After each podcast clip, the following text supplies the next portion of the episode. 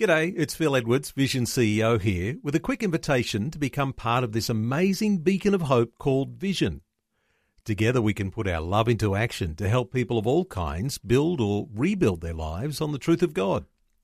Please consider the part you can play during our upcoming Visionathon appeal, remembering that it's your support that makes Vision possible, including this podcast.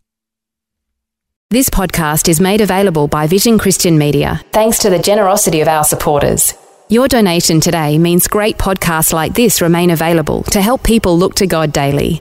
Please make your donation to Visionathon today at vision.org.au. Today with Jeff Vines.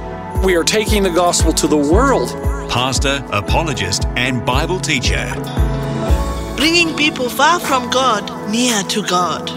We believe in one truth that will be delivered in love and compassion, connecting every one person to all that God has promised them. You make me want to dance and sing with every single breath I breathe. I will bring this offering. You are my wonder. You with the wonder. Today with Jeff Vines. Well, there's a lot we can glean from Matthew chapter 7. Hi, my name is Bill, and in his message today, Pastor Jeff is speaking about what Jesus says at the end of his Sermon on the Mount.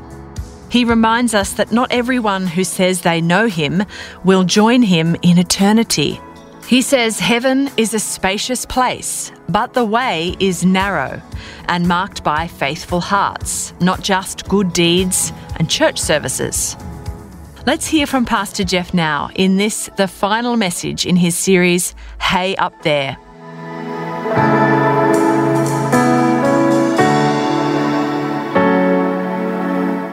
Things we say that we don't actually mean. I want you to help me here. These are things we say that we don't actually mean. It's fine. What we really mean is, it's anything but fine and I want to torture you. We should have lunch sometime and catch up. What we really mean is, I can't believe I ran into you. The only way I'll have lunch with you is if you promise not to show up. How about this one? I'm almost there. That really means I just pulled out of my driveway. This is a hard one. Your baby is so cute. Now, there are various meanings here. The best case scenario is the person means your baby is really cute, almost as cute as Pastor Jeff's granddaughter. That's what they could mean, okay? Or they could mean, a higher probability is they probably mean that I really have no idea if your baby is cute or not. I'm not really into babies. Worst case scenario, poor child, maybe he or she will improve with age. So you just got to pick one of those. All right, another one. How was your weekend? What you really mean is, how long do we have to make polite small talk before I can get on with what I really want to ask you? Right? How about this one? I'm not looking for something serious. Ever heard that one? What they really mean is, I'm not looking for something serious with you. Yeah, that's true. How about this one? It's not you, it's me. What you really mean, it really is me. I can't stand you. How about this one? Hey, I'm about to go through a tunnel in my car. Can I call you back? What you really mean is I would rather have a root canal than talk to you right now. That's what you really mean. How about this? No worries. What you really mean is I'm really angry and worried. How about when you say, I hate drama? What you really mean is I'm usually the one causing the drama. Or how about this? LOL. What you really mean is I didn't even smile. Or how about this? Your cat is nice. We all know what that means. All cats are evil. That's what that means. And then when I meet people, see that? There you go. When I meet people who run into me and say, hey, maybe we'll run into church on Sunday. I know what that really means. It means I've not been in so long. I'm not sure I could get there if I wanted to come. We hardly ever mean what we say. It is the truth about us because we say we want people to give it to us straight, but that's not what we really want. And when someone does, we tend to avoid people like that. And we tend to think, who are you to tell me what you just told me? What gives you the right to say that to me? And of course you did. You told them, I just want you to be honest. I just want you to be honest. And then you would say, yeah, but I didn't really mean that. The truth is we can't handle the truth. We want people around us who will tell us what we want to hear, and we want them to give us permission to do what we're going to do anyway. That's human nature, okay? We come to the end of the Sermon on the Mount, and Jesus speaks the truth, man. And basically in this conclusion of the sermon, he looks at every single one of us and he says, you better deal with this. In no uncertain terms, he says, this is a matter, remember one of the lines in Gladiator? What you do now matters in eternity. This is basically what Jesus is saying as he concludes the Sermon on the Mount. That if there is a God, and God has revealed himself in the person of Jesus Christ, then the God of the universe is forcing you to make a decision. There's no middle ground. You have to decide. And this makes perfect sense because we've said that the real God, if he exists, would contradict you and me. And it's amazing how many people I meet that God likes all the things they like and hates all the things they hate because we've created God in our own image. That's one of the reasons the church, now not universally, not as a whole, but the church in places like the West, people think are on the decline. And part of the reason is we are watering down the gospel to such a degree so that we could attract the masses. But the problem is, in doing so, there's no distinction. We're no different than anything else, just a good social club. And very seldom are we willing to really be honest with people in what Jesus teaches. So Jesus comes to his conclusion of the sermon, and if you were in high school or college, you know that in the conclusion, you don't give new information, you solidify the information that you've already given. And that's exactly what Jesus does. And he starts the beginning of his conclusion by saying this, not everyone who says to me, Lord, Lord, will enter the kingdom of heaven, but only the one who does the will of my Father who is in heaven. Many will say to me on that day, Lord, Lord, did we not prophesy in your name, and in your name drive out demons, and in your name perform many miracles? Then I will tell them plainly, I never knew you. Now, let's look at this carefully. Who are these people? Well, first of all, we're told that what they do in Jesus' name, in your name. It's very clear language that Jesus is talking about people who profess to be Christ's followers. They are professing Christians. They've taken on the name of Christ, Christ's follower. They are baptized, professing Christians in church. The second thing, they call him Kyrios, Lord. It's a very freighted word. The Romans called Caesar Caesar Kyrios, which meant Caesar is Lord, but the Christians refused to say that because they said only Jesus is Lord. So here are people who are orthodox in their doctrine. They refer to Jesus as Lord. They believe he's the Son of God, Emmanuel, God with us. So they are called by Jesus' name, they claim the name of Jesus and to be a follower, and they call him Lord. They're accurate in their doctrine. Third, they say, Lord, Lord. In Semitic languages, this carries or conveys emotion. David said to his son, Absalom, Absalom, my son, my son. It carries with it passion. So these are people who express emotion for Jesus. They are people with passion. They are emotionally involved. They're excited about Jesus. And then fourth, we're told what kind of life they live. They are prophesying, casting out demons, doing miracles in your name. They're doing ministry. They've set up a tent, and all the bells and whistles are present, and people are being converted, and lives are being changed, and they're having impact and effect, ministry impact. So Jesus starts out the conclusion of the Sermon on the Mount by saying, here are people who are involved in ministry, bearing fruit in ministry, possessing orthodox doctrine, possessing a passion to deliver the gospel. And Jesus looks at them and says, you used to be part of my church, but you faded away. No, he doesn't say that at all. What's he say? I never knew you. We never really knew each other. You may have thought you knew me, but you didn't. And John 17:3 says, this is eternal life, that they know you, the one true God and Jesus Christ whom you have sent. So to know God, in intimacy and relationship, is to be saved. So Jesus is looking at this group of people and he's saying, you got doctrine right, you're passionate, you're in church doing ministry, changing people's lives, but you're not saved. You have a relationship of sorts, but it's not the one of salvation. There's no real spiritual connection between us. There never has been.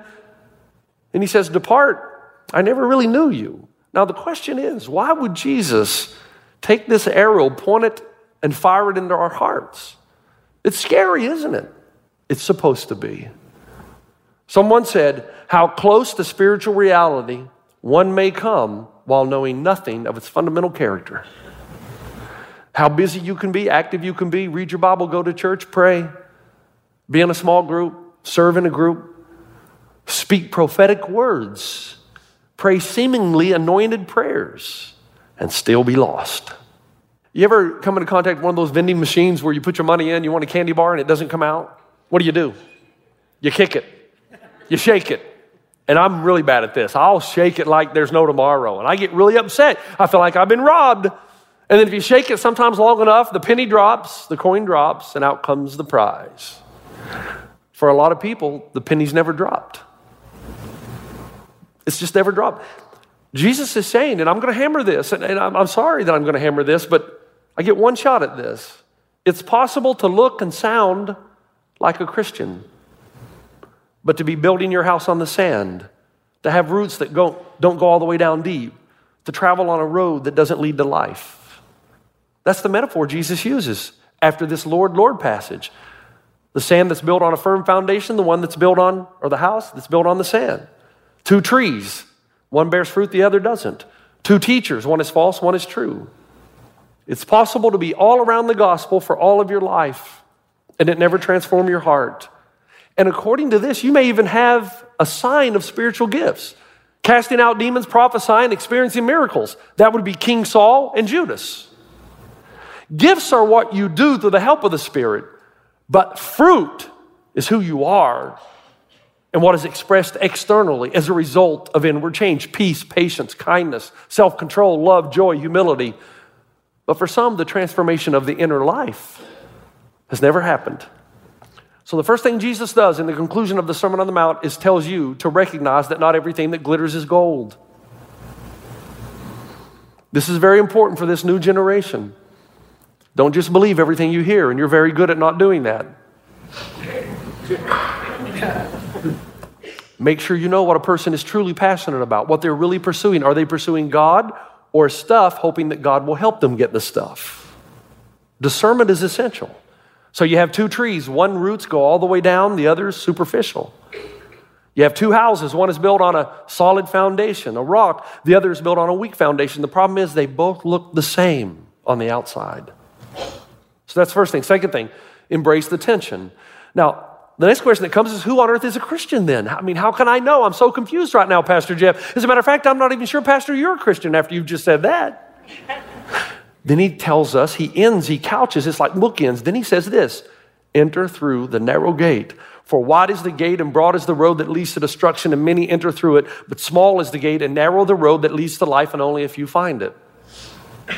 Now, for years, I thought the distinction was very clear. You've got the narrow road and the narrow road is found.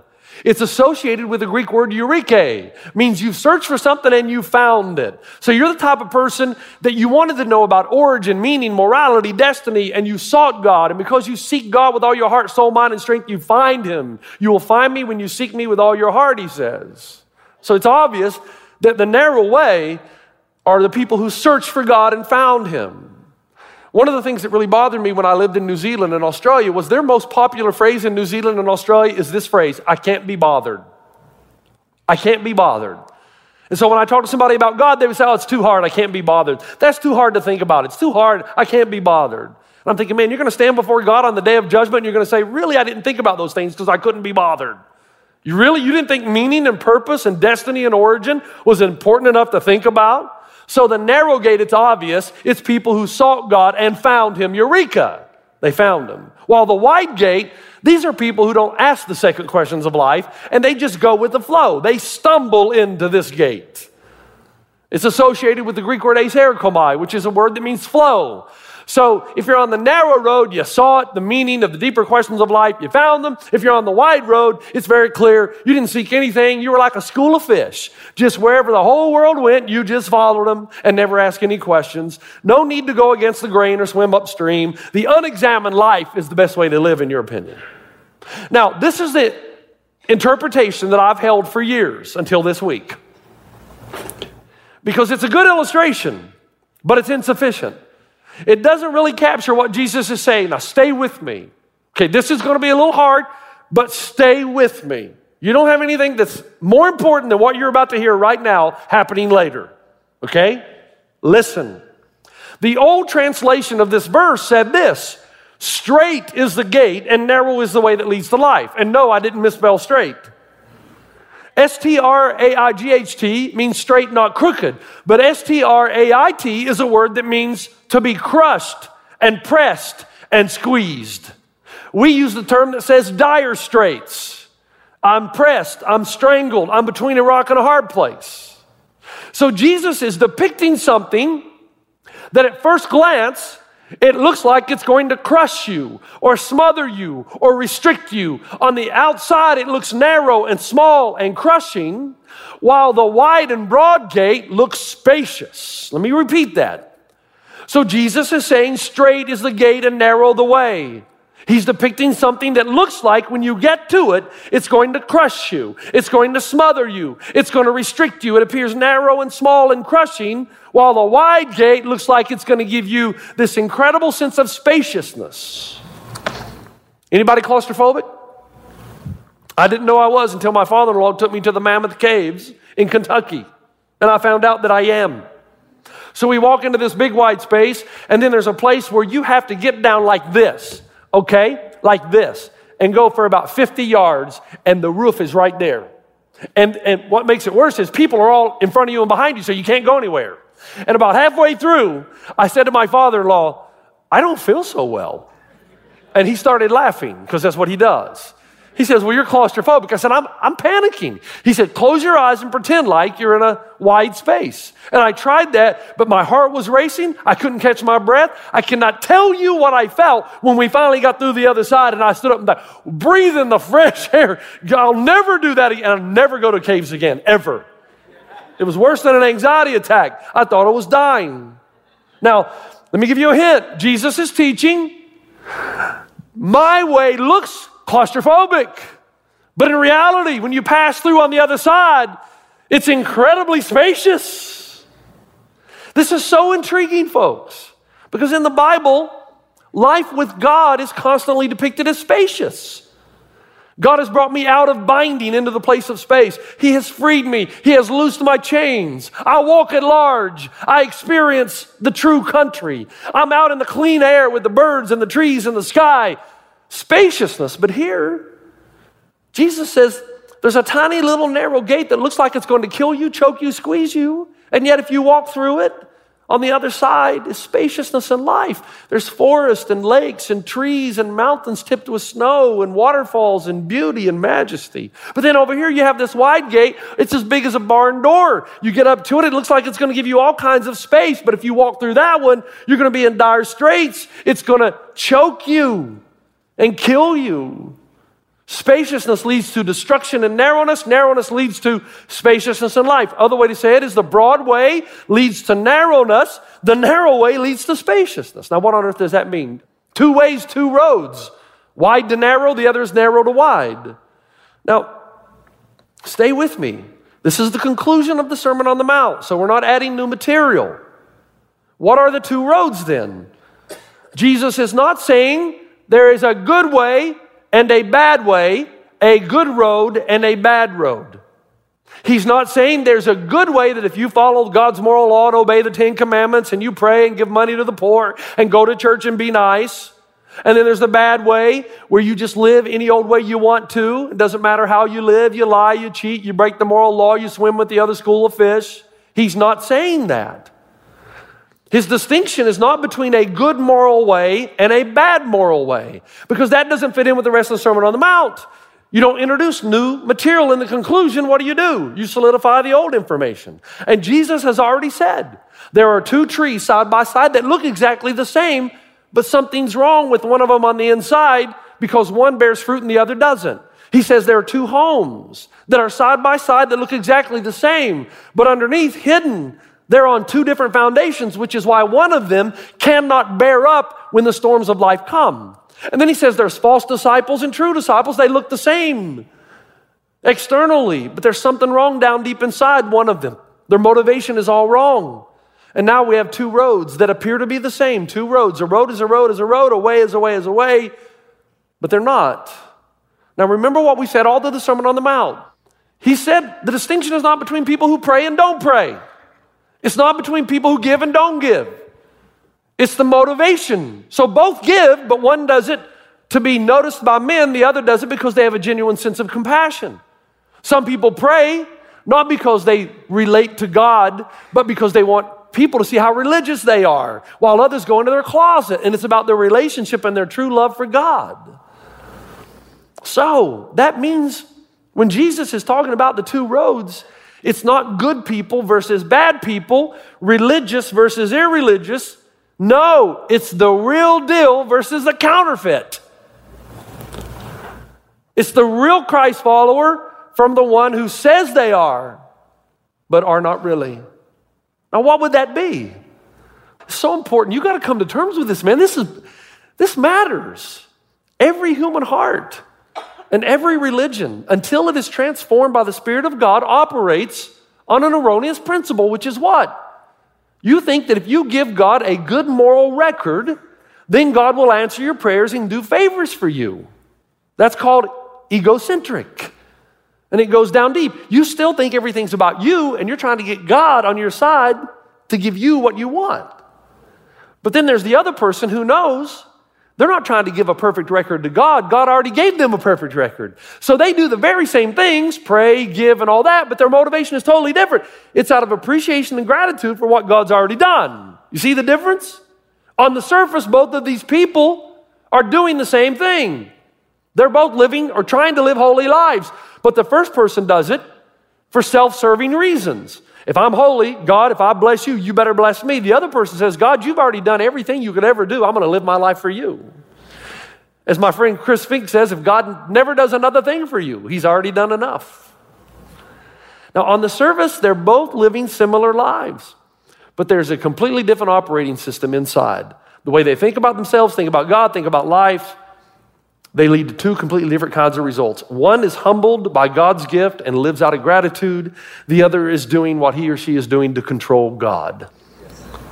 So I'm going to be good and do good things, go to church because I want to get God on my side to get me the things I really want. So Jesus is not talking about good people and bad people. He's talking about two different groups of religious people. One who do what they do because they're so in love with God.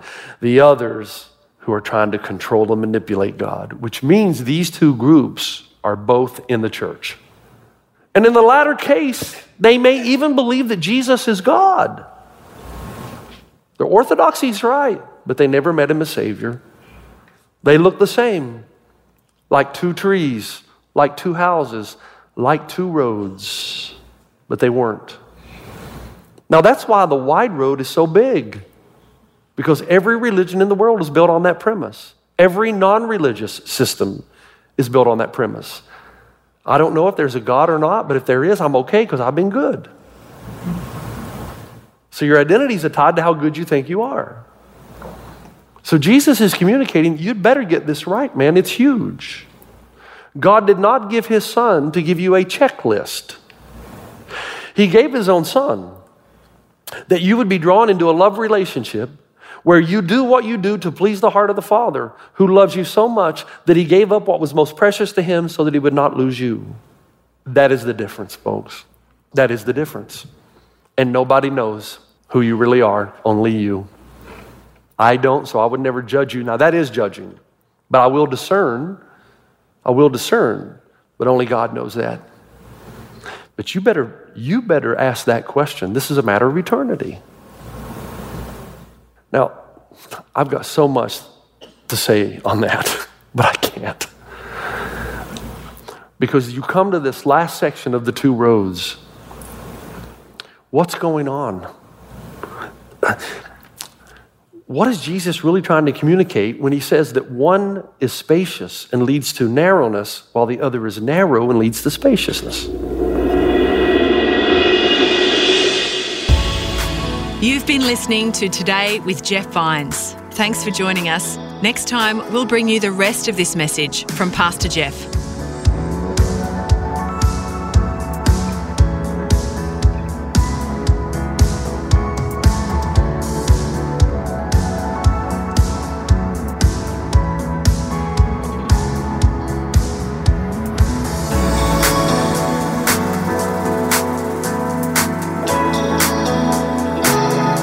You can listen to more messages like this. Just search for Today with Jeff Vines wherever you get your podcasts. You make me wanna dance and sing with every single breath I breathe. I will break this offering. You are my wonder, you with the wonder. Today with Jeff Vines. Thanks for taking time to listen to this audio on demand from Vision Christian Media. To find out more about us, go to vision.org.au.